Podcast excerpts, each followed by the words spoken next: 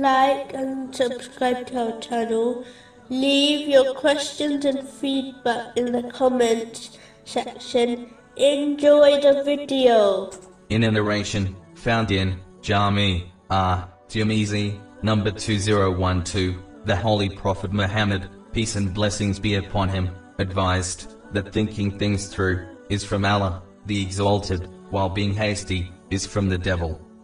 This is an extremely important teaching to understand and act on, as Muslims who perform much righteous deeds often destroy them through hastiness. For example, they may utter some evil words in a fit of rage, which may cause them to plunge into hell on Judgment Day. This has been warned in a narration found in Jami R. Tirmizi, number 2314. The vast majority of sins and difficulties, such as arguments, occur because people fail to think things through and instead act in a hasty way. The sign of intelligence is when one thinks before speaking or acting and only proceeds when they know their speech or action is good and beneficial in worldly or religious matters.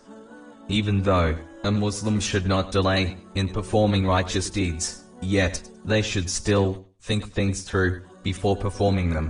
This is because a righteous deed may receive no reward simply because its conditions and etiquettes have not been fulfilled because of one's hastiness.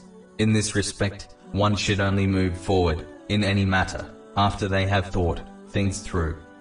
The one who behaves in this manner will not only minimize their sins and increase their obedience to Allah, the Exalted, but they will minimize the difficulties they encounter, such as arguments and disagreements, in all aspects of their life.